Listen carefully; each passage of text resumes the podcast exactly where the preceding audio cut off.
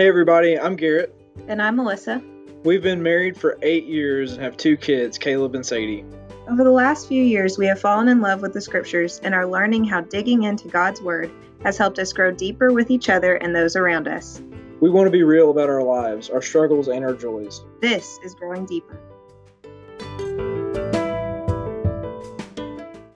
Hey guys, before we get to the podcast, just want to remind you to rate and review the podcast. That'll make sure that if somebody looks up Exodus or Ruth, uh, that they will be able to pull up our podcast and, and see what we have to say on different sections of the Bible. Also, if you have any questions or comments or things that you want to share with us, uh, you can email us now. We now have an email address of growing deeper podcast at gmail.com. That's growing deeper podcast at gmail.com. Shoot us an email. We'd love to hear from you, even just uh, saying, hey, we're listening and really appreciate it or something like that. I don't know uh, shoot us an email. We'd love to hear from you. Now, on to the podcast. Welcome back. This week we're going to be jumping into Nahum 2 and 3. So we're going to be finishing up Nahum just after two short weeks. Um, this is going to be a lot of scripture reading, um, but a lot of it is just kind of I don't know. There's not things. There's not as much as of jumping into the nitty gritty, maybe. Yeah, as it's some not, things we've read. This is definitely not going to be your typical Bible study. yeah. I mean, th- this is just something that you don't typically read. You you've never heard these scriptures from the pulpit. I can guarantee that. uh, so that's that's something that's going to be new, different. It's going to be uncomfortable, probably. Yeah. Um, so we're gonna we're gonna try to dive into it, try to be honest with the scriptures, and see where it takes us. Before we get into the heavy stuff though, let's do some some quick questions. So, what are some of your favorite television shows growing up? So for me, grow whenever I was I was growing up, I think so that was a big heyday of sitcoms. Oh yeah. Um, and so I was huge into a lot of sitcoms. Uh, I was a little bit into Full Full House. I really loved Family Matters. Yeah. Urkel There- okay, was awesome. There was TGIF.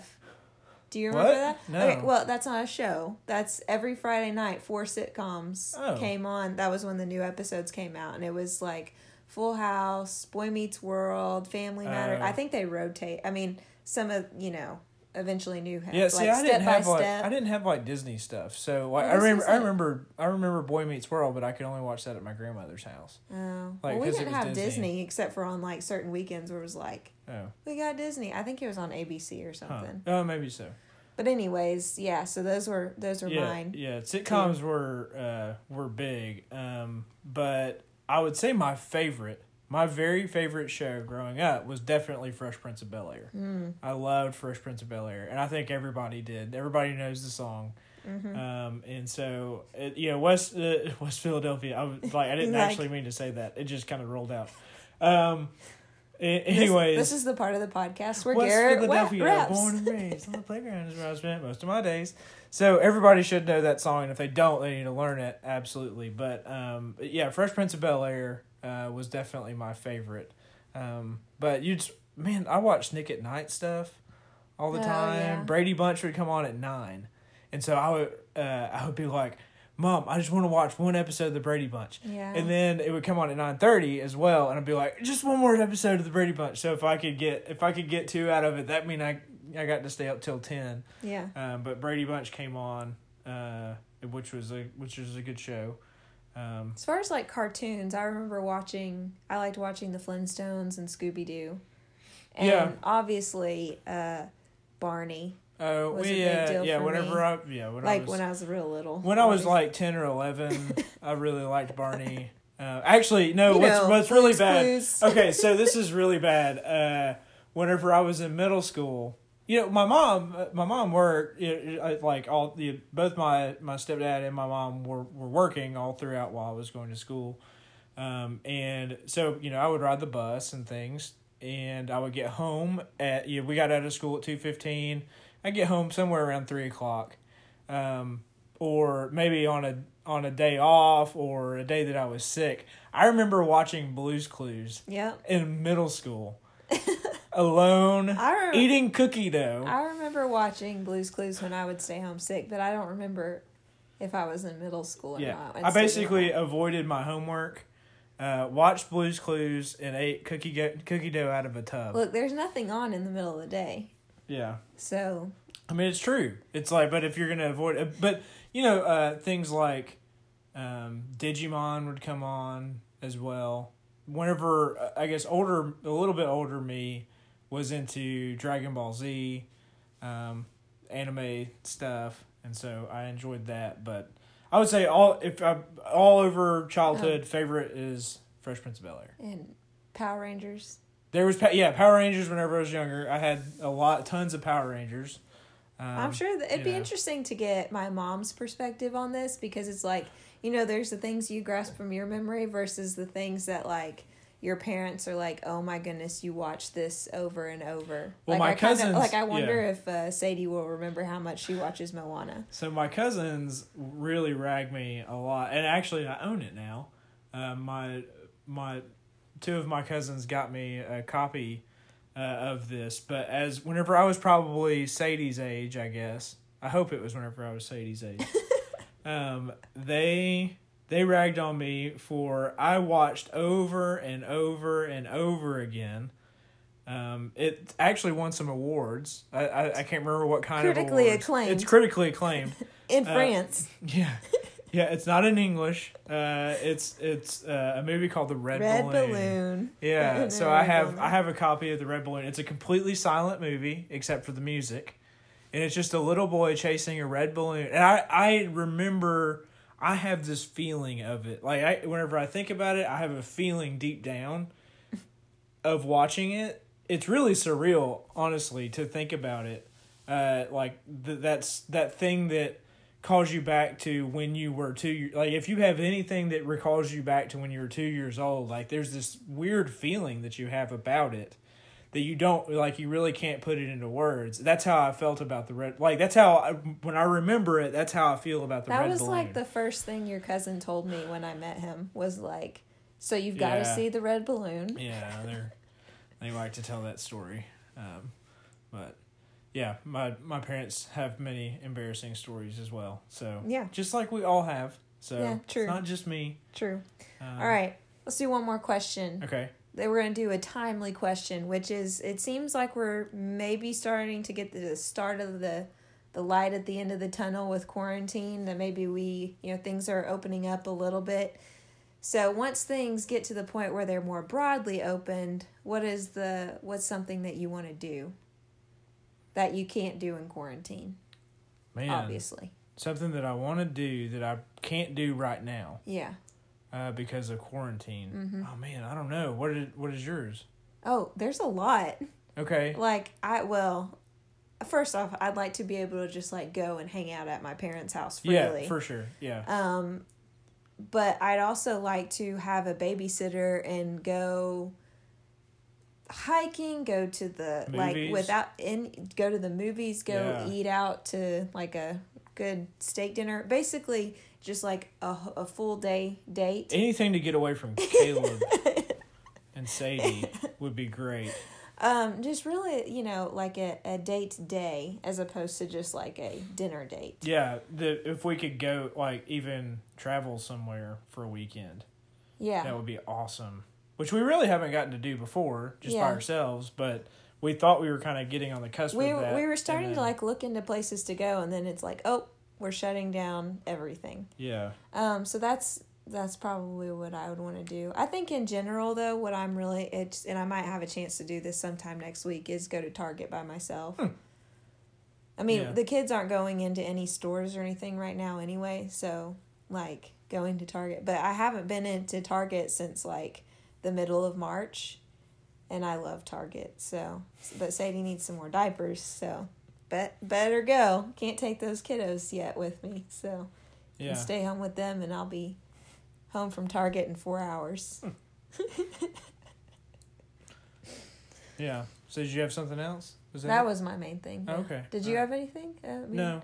Like as far as did you think of something specific? No, I mean I'm really just thinking about going to the movies, but like nothing good has come out. Well, everything's everything. been like delayed. yeah, everything's too. delayed. But so I would just like to be able to go to the movies or, or really like I mean, I'm a very social person, so not going and Mhm. hanging out with people has really bugged me. Yeah. Um, Just like be, doing the normal stuff like connect groups and Yeah.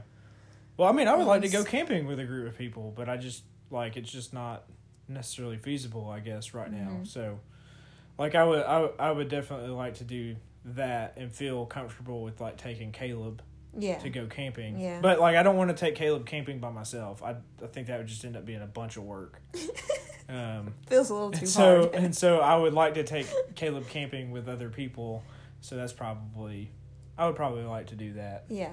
Feel like we can actually go somewhere meaningful if we could actually go to the Yeah. uh, Smokies or something. Going back. Oh, the other thing is uh, Caleb going back to preschool. I'd Mhm. like for that to happen. Yeah, Um, it's good for him. It's good for me. yeah, It's good for everybody. So yeah. yeah. All right. Well, let's uh let's jump into Nahum chapter two. But you want to do some recap? Yeah, we're, before we go feet first into the into this death and destruction, um, just want to recap uh, and remind uh, what the book of Nahum is about, uh, and who's who it's addressed to, who the, um, you know, who who's the the subject, but who's the and then alternately who's the audience. And so I, I just want to remind that I, I think the audience is Judah um, is the what's left over of Israel right now. Um, Assyria had come through and just laid waste to um, to whole groups of people, not just the Israelites, but Israel, the northern kingdom, completely destroyed um, down to its foundations um, by the Assyrians. Uh, there's also another city, uh, uh, the city of Thebes, which was uh, a huge uh, Egyptian hub, uh, if not the capital, um, at the time. Thebes was totally destroyed um, by Assyria, and they like they basically just like, I mean this so this metaphor will get used later. Like locusts have just gone throughout all the nations and just destroyed everything, and they really had no compassion on anyone uh, during it. Um, and so that that went down, and what historically happens, um, and the the story that kind of goes behind this is that these two groups of people, the Medes and the Babylonians, they team up and get together. Both of them have been vassals uh, and under the oppression of Assyria, and they team up and they've just been like, we have we've had enough, and they overthrow Assyria and they go uh, to Nineveh and just lay waste to Nineveh. Basically, what Nineveh did to everybody else, uh, Nineveh has done to to itself.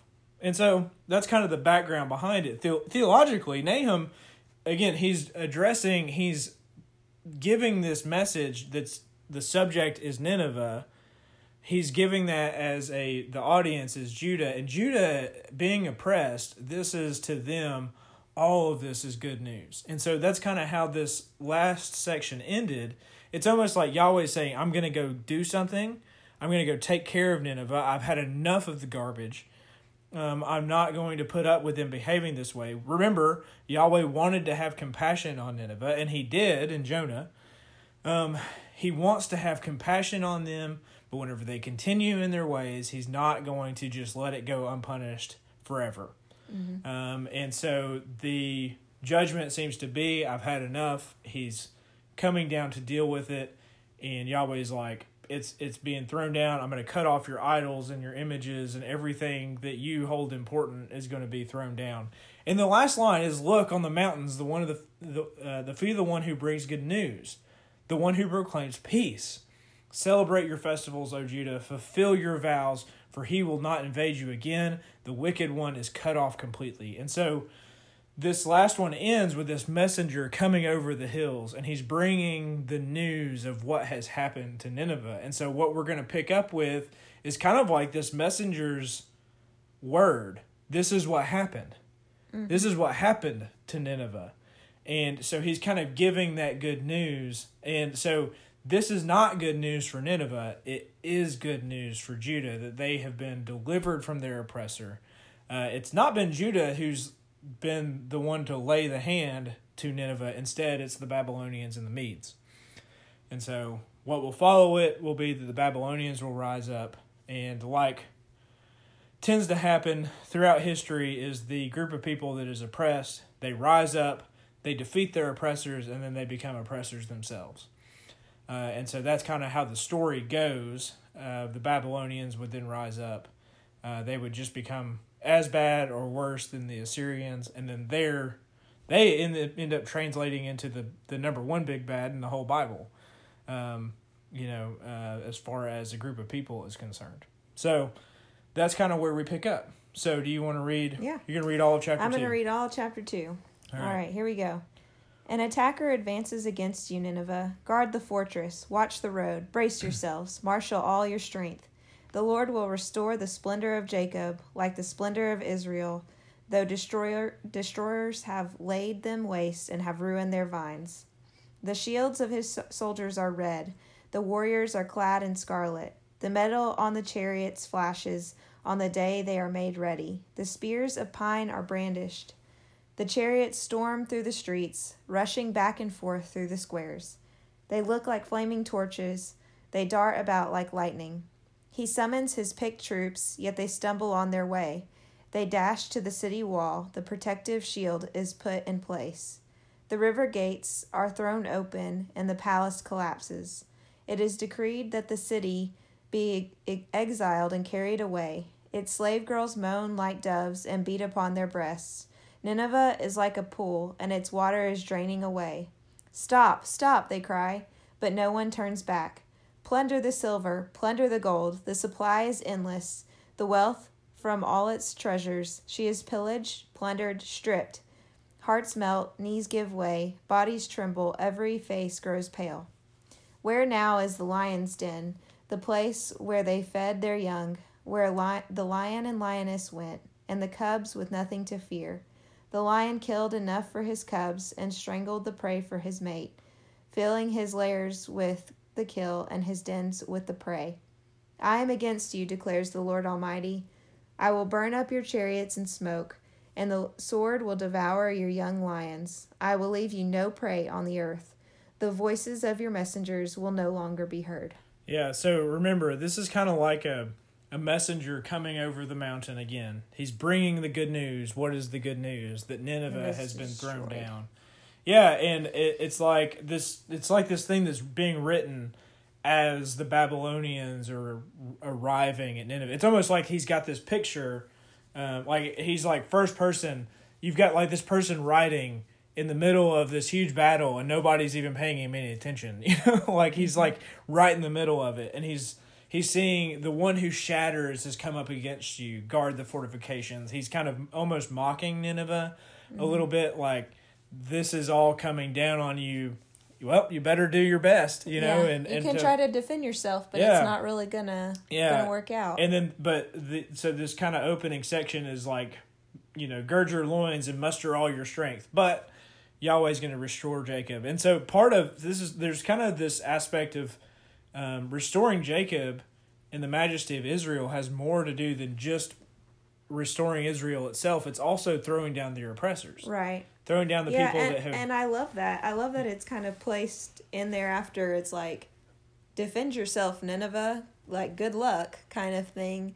And that it's kind of thrown right it's it is in the beginning, but it's just in the mix there of just like, yeah, this is a this is a chapter of deliverance Mhm. for, you know, Israel. Yeah. So- And so just the same, I want to fast forward just a little bit, or not just a little bit. Fast forward in the story of Jesus, and that it's like this restoration with God can't happen until the oppressive uh, aspects of sin is dealt with. Yeah.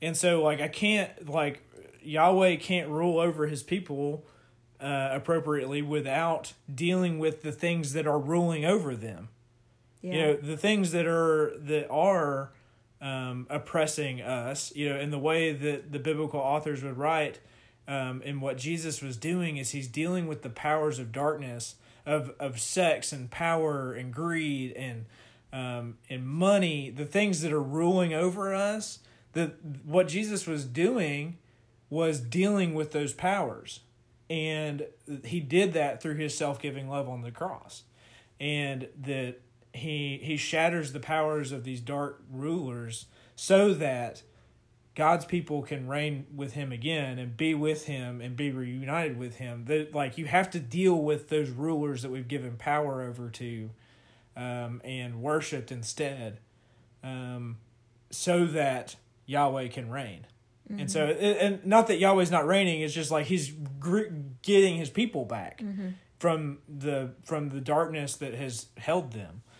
Um, so it, it's that I think that aspect of it is going here. Like, so he's got to deal with this oppressive nation, Nineveh, um, and Assyria, but there's another layer to it, is what I'm getting at, and yeah. what the the way that they would look back on this. That there's it's more than just Nineveh, more than just. Assyria.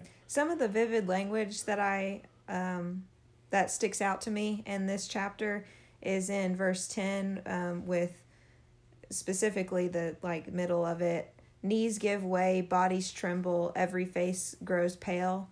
And I can just so vividly see the faces of people when they're just like, you know, when you're just like stunned by something and mm-hmm. you can mm-hmm. kind of feel yourself go, you know, white.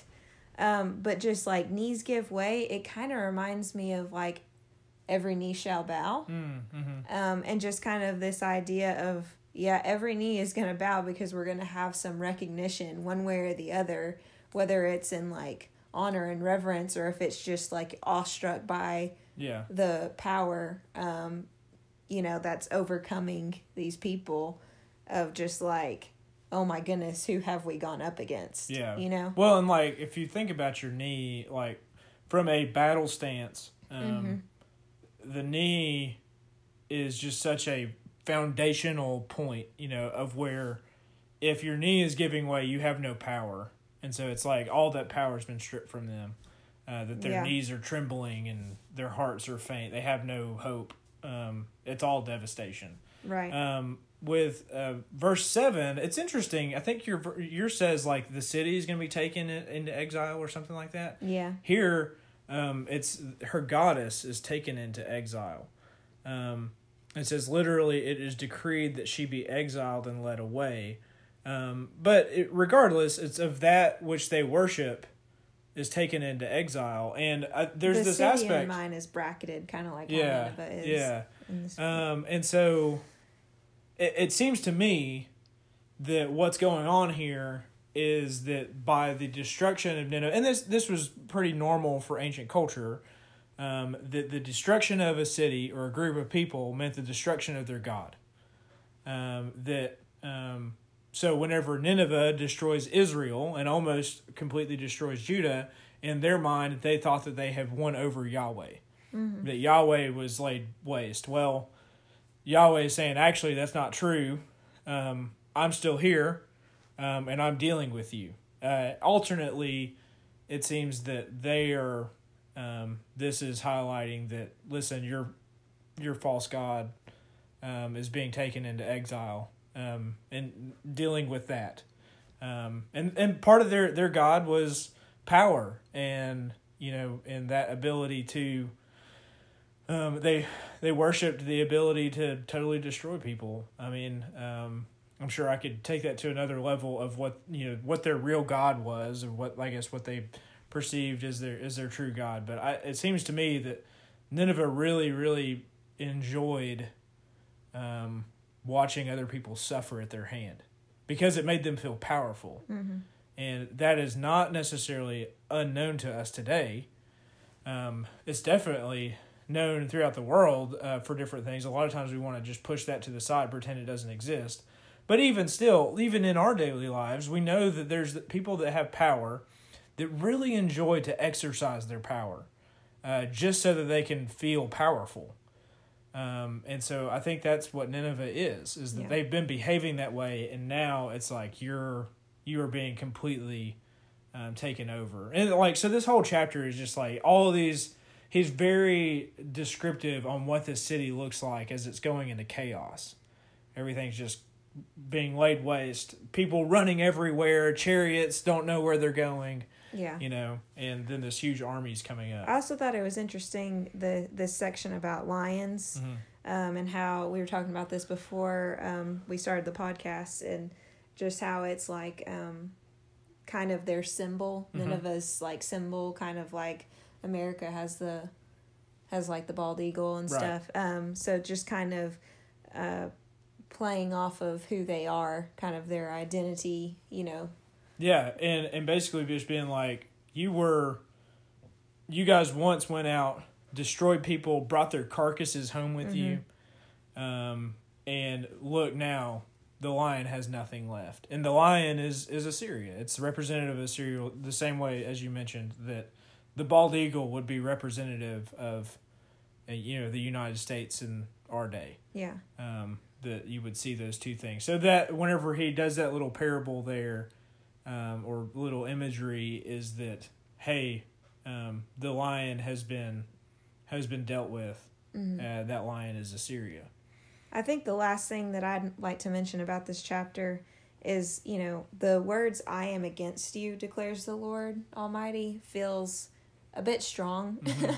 um, and so you you touched on this at the beginning of the podcast, but I'd just like to really re-emphasize of what we learned in Jonah, of God was like seeking out these people. I mean, he was pursuing them so hard that even when his prophet didn't want to go, he kept pursuing, like, he kept making sure that somehow they were going to be pursued. Yeah, And um, he just kept uh, chasing them down out of compassion and love for them and wanting to give them an opportunity to have a relationship with him. So when I read these words, I am against you. Um, if this was the only chapter I I read of the Bible, yeah. hey, does it does anybody want to make a picture? Uh, that they want to hang like over their bed that says "I am against you," declares the Lord of hosts. right? That's Nahum two. Yeah. 13. Nahum two thirteen. Uh, I'm against you, declares the Lord. Um, but you know, I I think it reemphasizes why we're doing this podcast is um, to help make sense of these things that are very hard to read in this strong language and just and and recognizing God loves these people. He pursued he did everything he could to pursue them and his patience with them of, you know, I think we said is like a hundred years between Jonah and, and when Nahum is happening. It's like I mean, he did not I don't think that there's any part of him that is uh, happy that this is what it's come to. Yeah. Yeah, it, it's like because he's against the Yahweh is against something means that he hates something. Right. Um and it, it and this isn't we we could take we if we only read Na- Nahum, we could take it and be like, look, Yahweh hated Assyria. Yeah. um, and but that would be taking it out of its context, out of the book in the the compilation that it's in, that builds its theology, uh, and just completely undermining it. Yeah. And I, I think that's often what we do with a lot of other subjects. We do that with a lot of things where we take, you know, one section here here and there and we say, look, this is what Yahweh thinks about something, but we're not considering it in the whole And I, in the whole I picture. think part of that is because some of this language is so strong, Yeah. it just it causes this churning in our stomachs of like, oh, I don't know how to deal with this, and we kind of forget everything else that we've read already. Yeah. Um, and so like just taking a step back, remembering what has happened, uh, just really helps me out with some of Yeah. this language. For a group of people that something has been done to them the way that it's been done to Israel, um, and that they have been utterly destroyed by Assyria, um, that that whenever that kind of thing happens, this does not sound bad yeah. at all. I, the, if we ha- if we struggle with this, I think that that's that's our struggle. That's something we've got to figure out how to deal with. I, I think that's it's really a first world prob um, that we don't know what it's like to be super oppressed. We don't know what it's like to see somebody come into our town and say, you know what, that home that you bought that you live on right now, that's mine. And you know what, you can go live in that shanty over there Yeah. you know they don't they don't know like we don't know what it's like to have that happen to us and so uh there we really need to enter into this culture, enter into this timeline in order to understand what what's going on. And Yeah. the fact is, is that Yahweh is executing justice, and Yahweh is the only being that can execute true true justice. And whenever, if, if it's me, if it's Garrett uh, executing justice, then I'm not I'm not able to see the full picture. I'm not able to see what's going on behind the scenes for this other person. And all, often I'll I'll put my bias into it, mm-hmm. and then me trying to execute justice becomes an injustice in itself. And I think, it, I mean, we have to remember the only like the only being in this story that can execute true justice is Yahweh, and so like that's happening right now Yeah. and we you know we we trust in that and also we also have to remember how horrible these this group of people has been um, to the Israelites but not just the Israelites but to everybody around them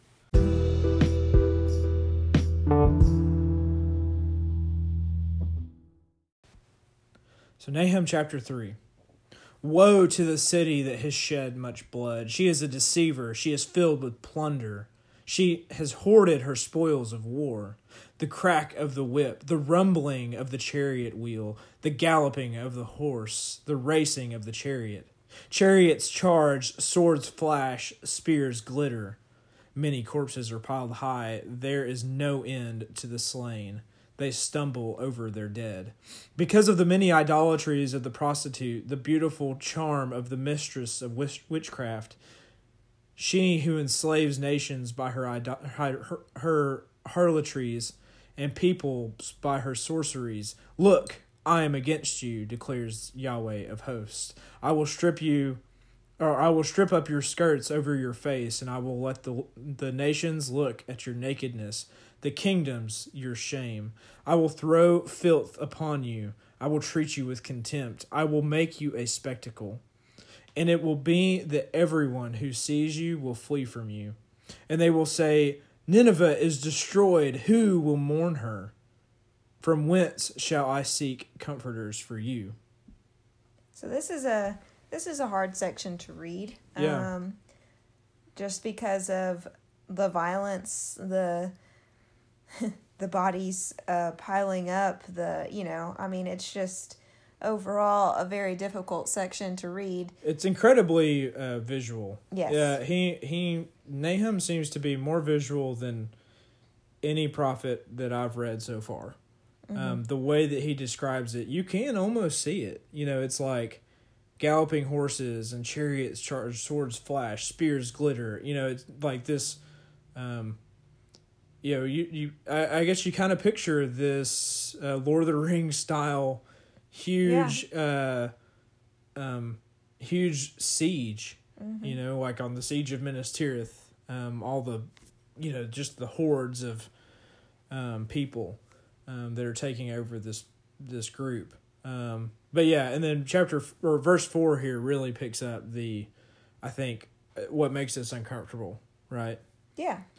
So you know, and I get, I guess what's going on here. I mean, he's comparing, um, he's comparing Nineveh, um, the Assyrians to a prostitute, uh, you know, a, somebody that practices witchcraft, and what would happen.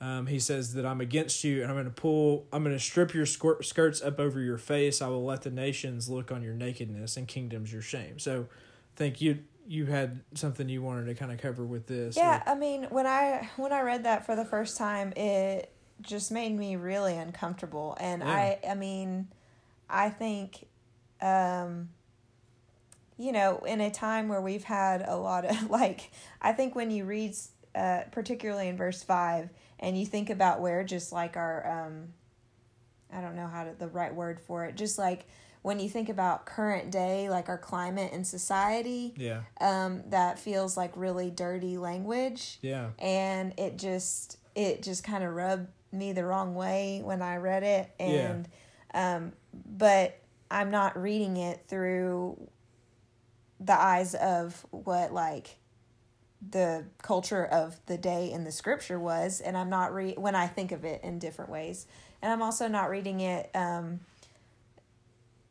you know just like reading it in their culture and reading it from what the like root Hebrew, you know, like Well, it, it's really like who's he addressing here? Who's being Right. treated this way? It's I mean this this isn't you know innocent girl on the street right. that he's being like I'm gonna display your Let- nakedness. like, you know, yeah. and I think that's what it makes us feel like, and Yeah. whenever we read it, what it makes us think of. And I I don't really think that's what's going on here. I think this is this is a very evil group of people Mm-hmm. um, that has done nothing but oppress those around them. I cannot emphasize that enough about this Mm-hmm. book Yeah. um, of how bad the Assyrians were to yeah people. and that's what's so interesting to Mm. me is like i've read this section and i'm already like i'm already forgetting you know when i read that it Yeah. it it affects me in some odd way that i'm like i'm already forgetting who these people are that this is you know happening to yeah, but um, just in general of of realizing that this is kind of revealing someone's true yeah, um being of kind of just revealing um, making somebody uh, vulnerable with who they really are yeah. It's like it, it's like it's so. The word here is, uh, "Look, I am against you," declares the declares Yahweh of hosts. I will strip you, strip up your skirts over your face. That strip um, is the word gala It's to unveil. I'm I'm uncovering. I'm peeling back the curtain, um, and showing you the true self. So it's it's like this idea of this masquerade. You know, everybody's pretending um, to be one thing, and he's pulling off the mask and showing them for what they truly are. And so Assyria's been like this big bully on the playground that has been just terrorizing all the other kids. Um, and the way, like, I think what we've started to understand of like people like that or kids like that is like those those kids are being mean to other kids because they're actually like the most unsecure people out there. You know, they're like they're they have a ton of insecurities and like that you if you were to peel it back, peel back all the all the hurt and all the things that are going on, you'd see something different. yeah Um, and so now Assyria is kind of put in that place is like you've they've been these big bullies, um, and God is peeling that back and showing them for what they really are. And He's being like, you know what, comparative to my power, you're nothing. yeah Um, and you guys have just been nothing but acting like you're the biggest, baddest people out there. But here's your true self. Your true self is something much less than that. Um, and you know, you're not as far as long as I'm here, you're not going to continue behaving this way. And so the idea here is that he's peeling, he's peeling back the curtain and show. It, it's like the Wizard of Oz, you know. Uh, so yeah uh, the great and powerful Oz, you know, and you see this big, magnificent face and things that's going on there. But who is he really? Well, he's really that dude back there behind the cor- behind the curtain. yeah Um, and so this is kind of what's happening there. That curtain's kind of being pulled to the side, and you're seeing Oz for who he truly is. I also kind of, um, with the word nakedness, take it back to Genesis and just how originally in creation, you know, Adam and Eve were they had felt no shame in their nakedness, and I think it's because they were just two image bearers of God, um, and so you just got to see. They were able to just see each other as God saw them and how things were meant to be um, and um, I don't know. I just kind of think you know they've uh, the the people of Nineveh have kind of taken that image of God and just tainted it, and uh, this is revealing that. Yeah, and so and then the story of Genesis, whenever they do, when they go a different, when they go their own way, their eyes are open and they see each other for who they truly are, and then mm-hmm. and then like, or or see each other in a way that they recognize the vulnerability they have between each other, mm-hmm. and that like actually you see things a little bit differently than I do, so Yeah. now I've got to put this barrier up, and I've got Right. to protect myself from you. Mm-hmm. Um, and so they they are completely vulnerable to one another. And so now this is kind of being like look i'm unveiling this.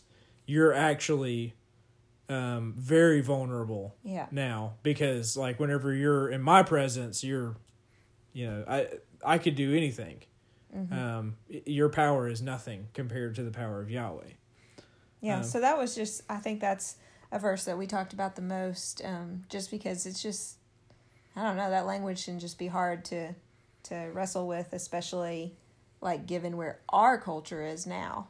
Um, but I hope hopefully that makes Yeah. a little more And- sense of and I, things. I want to get a sense here of what the people around them are thinking. Verse seven, it's like, it'll be it'll be that everyone who sees you will flee from you, and they will say, Nineveh is destroyed. Who will mourn her? Like so, there's not even anybody that's going to be sad that she's gone. Mm-hmm. Uh, that Nineveh has been destroyed. Nobody's going to be sad for it, and there's going to be nobody there that's going to be willing to comfort them. yeah. Uh, which interesting. There's that comfort again. Uh, that's Nahum. oh yeah. It, there's It uh, from whence will I seek Nahum for you. Uh, so that's fun. I, I enjoy that. That little line that, that ends that little section is actually his own name. So you want to uh, finish this? All right, I'm going to start in verse 8 and finish the, the chapter in the book. Are you better than Thebes, situated on the Nile, with water around her? The river was her defense, the waters her wall. Cush and Egypt were her bound, boundless strength. Put and Libya were among her allies, yet she was taken captive and went into exile. Her infants were dashed to pieces at the head of every street. Lots were cast for her nobles, and all her great men were put in chains. You too will become drunk. You will go into hiding and seek refuge from the enemy. All your fortresses are like fig trees. With their first ripe fruit, when they are shaken, the figs fall into the mouth of the eater. Look at your troops. They are all women. The gates of your land are wide open to your enemies. Fire has consumed their bars. Draw water for the siege. Strengthen your defenses. Work the clay, tread the mortar, repair the brickwork.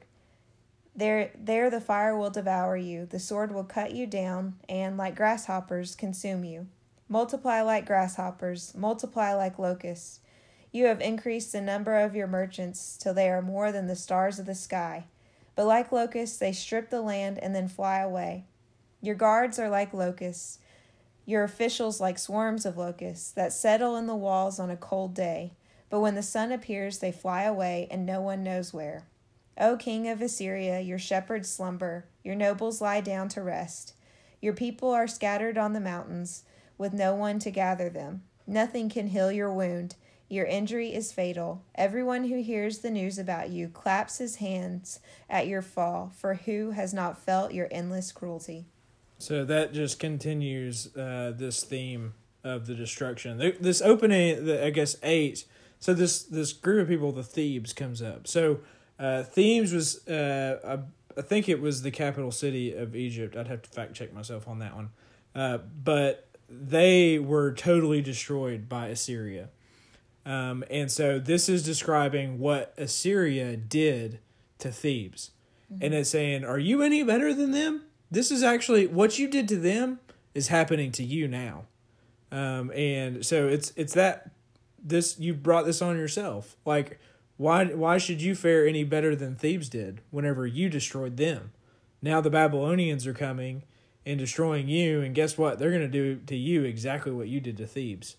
Um, and so this is, I mean, this is hard. I mean, but again, this was Assyria who dashed their children, you know, their infants to pieces in the streets. This was Assyria that did that. Um, and so it, it's saying, you know, this is this is hard for you to go through, uh, you know, but this is exactly what you did to Thebes. Um, so why would you get any relief um, from this? Um, so that that's hard. That's difficult.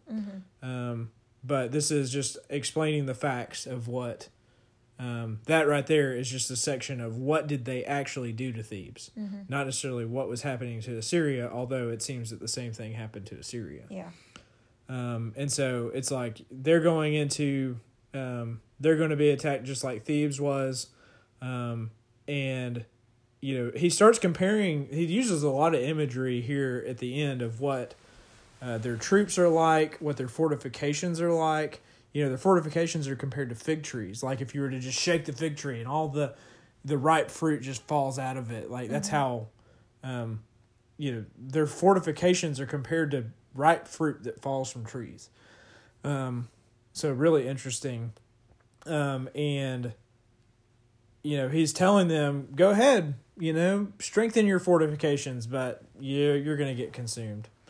Fire will consume you. The sword will cut you off and consume you like locust, which then picks up the last set of imagery Mm-hmm. of what he compares them to. So locust just had a tendency to just come into the area, you know, totally destroy it, and then just get up and move on to the next area, and just and you would like not know what. Ha- I mean, like it'd be huge hordes, so you'd see them coming, um, but there's nothing you can do about it. They would just come and destroy your fields, take all your food, eat all your food, and then they just get up and go, and you'd be like, "What the heck just happened?" Um, and so he compares um, their consuming to a swarm of locust. Um, but uh, he also compares them um, to the locust. He's like, "You're, you're, you guys are just like the locust." Uh, you know, it, it says it's interesting. He uses phrases here for what is used for Abraham. Uh, it says, "You have increased your merchants more than the stars of heaven." Yeah. That's a that's a quote from a promise um, that God gives to Abraham that his descendants will be more than the stars of heaven, more than the stars of the sky. Um, so instead, Nineveh has increased increased its merchants uh, more than the stars of heaven. A lot of good it did them whenever everything went bad. They shed their skin and flew away.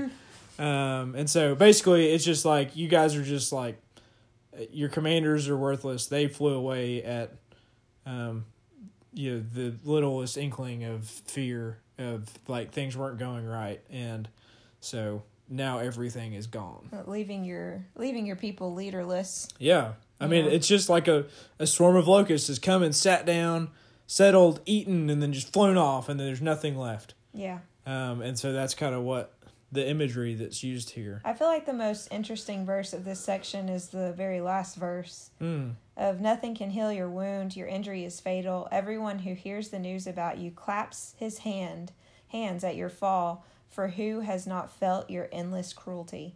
And when I read that, I I mean, I instantly was thinking of Hitler, Osama bin Laden, um, Saddam Hussein, and how people, some people might have had like a weird, sad feeling, but I, I feel like there was a lot of people who were super happy about the downfall of Well, these men. I remember- obviously. Yeah, Like, I remember mean, when Osama bin. Laden was killed, and you know it was really hard to figure out what the right reaction to was Yeah. with it. But there were tons of people that were just excited with joy over it. Yeah. You know, and it's like ah, you know it's really hard to figure out what to, you know how to respond What the to right reaction is. to a human life being taken that Yeah. we see as valuable because it's made in the image of God, um, while also being, you know, happy that it's like, hey, this dude that killed a bunch of images of God, you know, that that is being dealt with, um, and so there's that that two,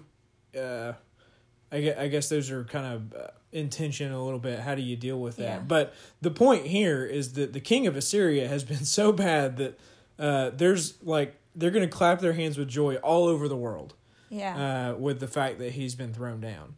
Um, And and I think something this is also something else we talked about beforehand was just like this idea of I think if this was a movie, we would probably be clapping right along with them.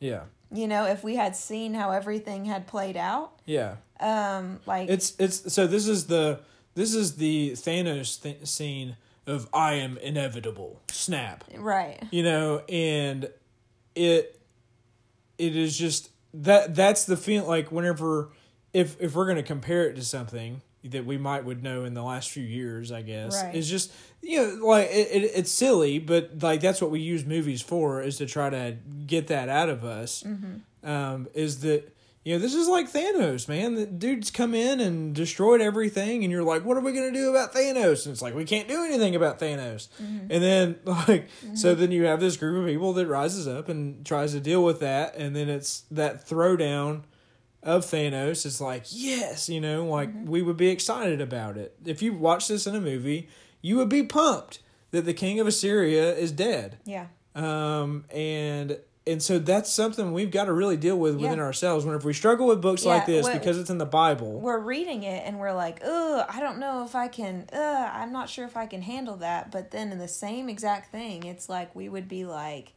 yes, the bad guy is gone in a movie. yeah, no, uh, Gladiator. Gladiator is a great one. Um, you know, with uh, Commodus, you know, he's just such a good villain. Mm. Um, and the way that he, you know, you know that he deals with Maximus and stuff, and you're just like, I, you know, how do you like you hate him so much throughout the whole movie because you're like, you have power, you don't deserve power, you know, like you killed your dad, and he was nice in, the movie.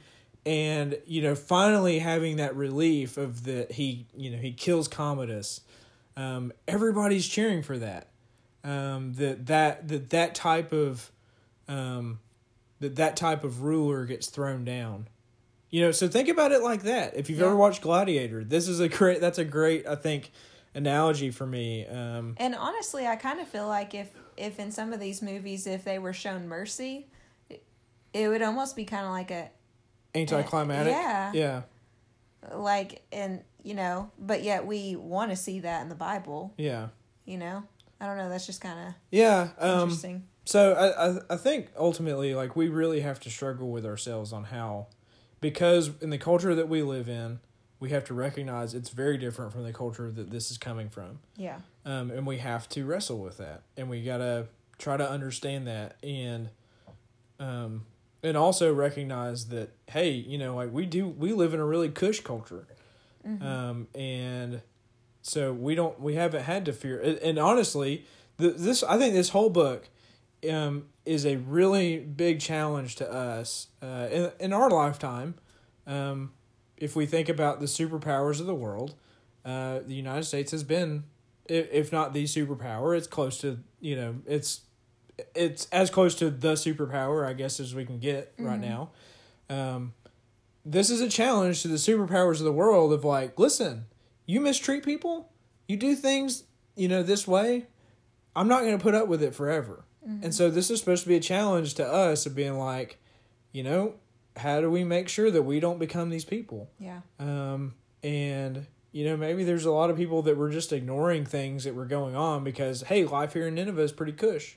yeah, Even though there's lots of death and destruction that's going on outside of Nineveh that they don't know about or that they just don't care. yeah, Um, and so I think this is a real challenge for us as a nation, um, and something that we need to listen more to, um, if we're going to be honest with it and just recognize that, listen, Yahweh's no chump, and He's not going to put up with us being, you know, allowing injustices to go on, um, you know, and, and us not standing up for people. Um, so I, I think there's that challenge in this book um, that we ignore a lot. yeah. Um, So I think we've got it in the book, the way that we end all the books. okay. So, what was your favorite part, or um, something that stood out to you the most of Nahum? Um, so I, I think for me, uh, going back up, I, it's going to be in chapter one. I, I think chapter two and three are very interesting from their um, their visual perspective and challenging me um, to think differently about uh, about Yahweh as a righteous judge. He's the only one that can actually execute this justice uh, in the way that. Oh, one other note before I get to that. Oh yeah, I will say um, one thing to remember that I think I mentioned this in the first podcast. Judah does not rise up to execute this justice. This is not Judah's role. Yeah. This role is Yahweh's. He uses Babylon. Yahweh is the only one that can execute this justice. Of chapter two and three, he's the only one that can write that can do it. If Garrett gets involved with it and he thinks that I Garrett thinks he knows the right way to do it, it's probably not the right way to do it necessarily. I'm always biased. Um, and so the you know vengeance is Yahweh's, which is what this the first chapter talks about. That it belongs to him. It's his. He's the master of it. He's the only one that can that can execute it fairly. Um, and so I think we have to to submit to that. Um, I'm going to say as far as um, what my favorite part of this is, I'm gonna I'm gonna say I think this is the theology of the book, uh, and you know where Nahum is going. It's uh, verses chapter one verses seven and eight. Yahweh is good, a refuge in the day of distress. He knows those who take refuge in Him. But with a rushing torrent, He will bring, will really He will bring to an end. Uh, Nineveh is supplied there. Uh, but with a rushing torrent, he will bring to an end. He will chase his enemies into darkness. Um, and so it's that twofold aspect of it that Yahweh is going to take care of the one that oppresses his people, and he's going to protect and be a refuge for those that trust in him. Um, and I think I think that's the theology of the book, and you know, a big part of who is Yahweh, Mm-hmm. what is he like. Uh, to me, that's the takeaway: um, is that Yahweh is good. He's a refuge for those that trust in him, um, and alternately for those that are oppressing his people, he's going to chase them into the darkness. Yeah, which kind of goes back up to verse three of the Lord will not leave the guilty unpunished. Yeah. So just all tying tying it all in and Yeah. who the the character of God is. Yeah, Um, for me, I think it's uh, my mom is gonna probably know what this is gonna be, and you, I think, Mhm. already knew what this was gonna be. Um, but chapter one, verse fifteen. Look there on the mountains, the feet of the one who brings good news, who proclaims peace. Celebrate your festivals, O Judah, and fulfill your vows. No more will the wicked invade you; they will be completely destroyed.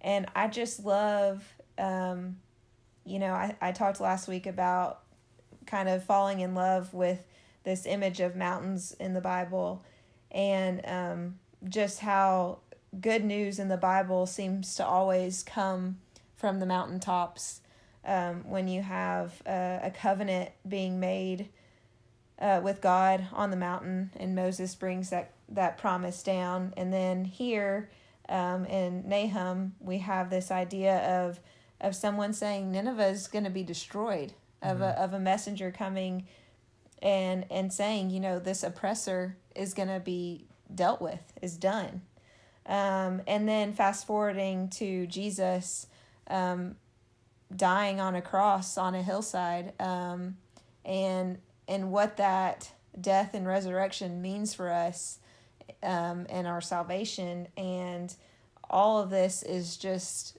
the bringing of good news from the mountaintops. And i just love how that theme is carried across uh, carried across scripture and it was cool to be able to see it here in nahum yeah, and so and this good news. So to fast forward to Jesus and what you just talked about, chapters two and three. I want you to see chapters two and three are being executed not on Nineveh, but on the sins of the world on the cross of Calvary. Um, that all of this utter destruction and complete devastation uh, is done to that which that which we have given our power over to. Jesus takes care of that on the cross, and that it's for the forgiveness of sins, and He's dealing with sins, um, and dealing with the thing that oppresses us. Chapters two and three is what is utterly done uh, to sin and the dark powers um, on the cross of the Messiah, and He does it through His self giving love, and and so all of this executing justice is done uh, in Jesus's mind. He does it by submitting Himself to the cross, uh, and then through that, new creation can begin, which starts with His resurrection.